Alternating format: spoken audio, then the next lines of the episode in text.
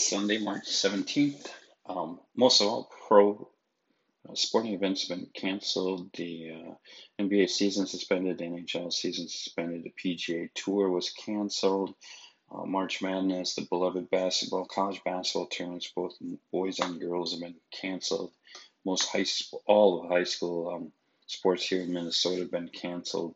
Um, major public events have all been canceled, including um, things like uh, amusement parks, Disneyland, Disney World, they all been closed, although people are still throwing big parties at its closure. So um, the number of uh, people tested positive in Minnesota still is like 11 or 12, and it's usually in um, in the metropolitan area of people that were traveling out of country on cruises or work flights and uh, have contracted it and are um, being held at home. They're not being hospitalized; they're just being quarantined at their house, not to spread this uh, respiratory virus.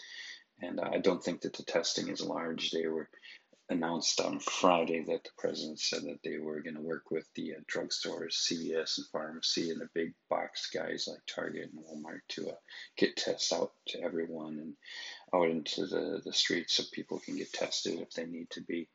And uh, one celebrity, Tom Hanks, had contracted it while he's shooting a film in Australia, and now everybody's like, "Ooh, I could get it too." It just took one celebrity to get it, as well as um, an NBA player said and mocked about the coronavirus spread, and now he has it, and um, and one of his teammates, and that was the catalyst to shut down the NBA season as well as most of the other seasons. So it's getting real. Um, I don't know anyone personally that has it, but um, now that celebrities have it, it's getting more real for everyone. But um, I still see people out and about in the streets everywhere. So we'll see how it goes. Um, tomorrow is the first day where the kids stay at home, but I have work and the wife has work. So we'll see how we progress from here.